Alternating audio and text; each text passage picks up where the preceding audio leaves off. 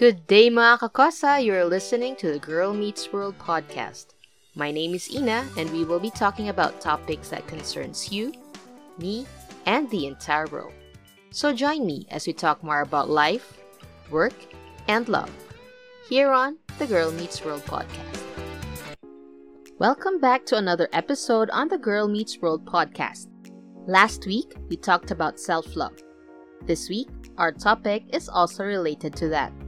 So today, I'm starting off with a question Have you ever felt burned out in your entire life? Because honestly, I have.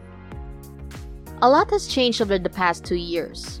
This pandemic has brought about a whole different scenario. We feel things we've never felt before, like we never thought we'd miss going to the office or school and talking to our friends, classmates, or colleagues. We miss our big family gatherings and just being near people we love and care for without the fear of being infected. It's just sad that kids are not able to see their friends or play with them outside due to quarantine restrictions. They've been cooped up too long that some already show signs of depression. It's the same for people working from home. Though we've seen some advantages like cutting costs on transportation and eating out, it forced us to spend more time with family. Let's admit, it was fun at first, but it all took a toll on us. Have you noticed that we tend to spend more time sleeping and still feel tired? We sometimes find ourselves incapable of making small decisions, like what to eat for breakfast, lunch, or dinner. Should you shower? And it takes a long time to decide. Sometimes we just don't like talking to anyone. We'd rather hang out by ourselves and, you know, Netflix and chill. Sometimes we may even be irritable. At some point, you just struggle getting out of bed. Pamper and give yourself a lot of love. Do something you love doing to take your mind off your stresses.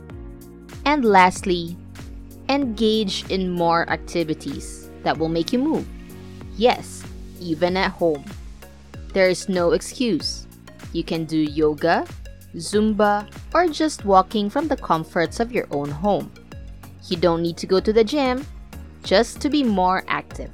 But if your area allows you to do so, and if that takes your mind off the stress, then by all means, please do so.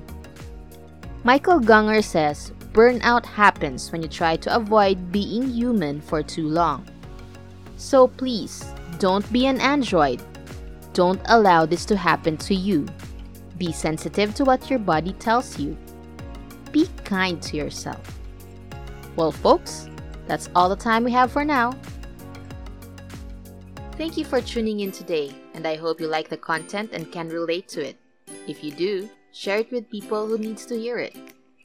And if you have any suggestions on any topic you'd like to discuss, you can send it through any of my social media platforms or email me at inatakesontheworld at gmail.com. This is your Kakosa Ina for the Girl Meets World podcast. Until the next episode,